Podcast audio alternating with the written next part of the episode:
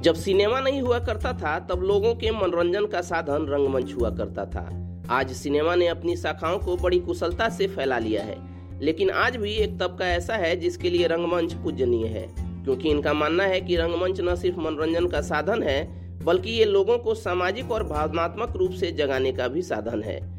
रंगमंच सीखने वाला कलाकार बनने के साथ ही एक अच्छा इंसान भी बनता है।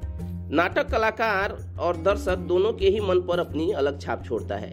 नाटक की इस विद्या को जीवित रखने के लिए और सामाजिक मुद्दों पर जागरूकता फैलाने के लिए ही विश्व रंगमंच दिवस माने वर्ल्ड थिएटर डे मनाया जाता है।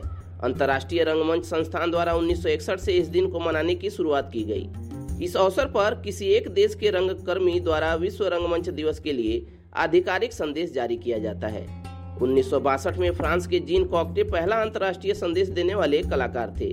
वहीं भारत की बात की जाए तो साल 2002 में यह मौका मशहूर भारतीय रंगकर्मी गिरीश कर्नाड को मिला था।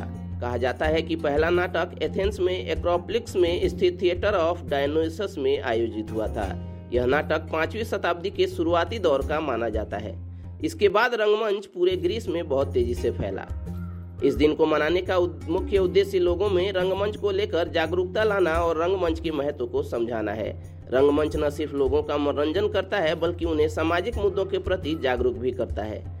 जिस देश के कलाकार का संदेश इस दिन प्रस्तुत किया जाता है, उसका लगभग 50 भाषाओं में अनुवाद किया जाता है और दुनिया भर के समाचार पत्रों में वह छपता है। चलिए दोस्तों पर आज के इस पॉडकास्ट में इतना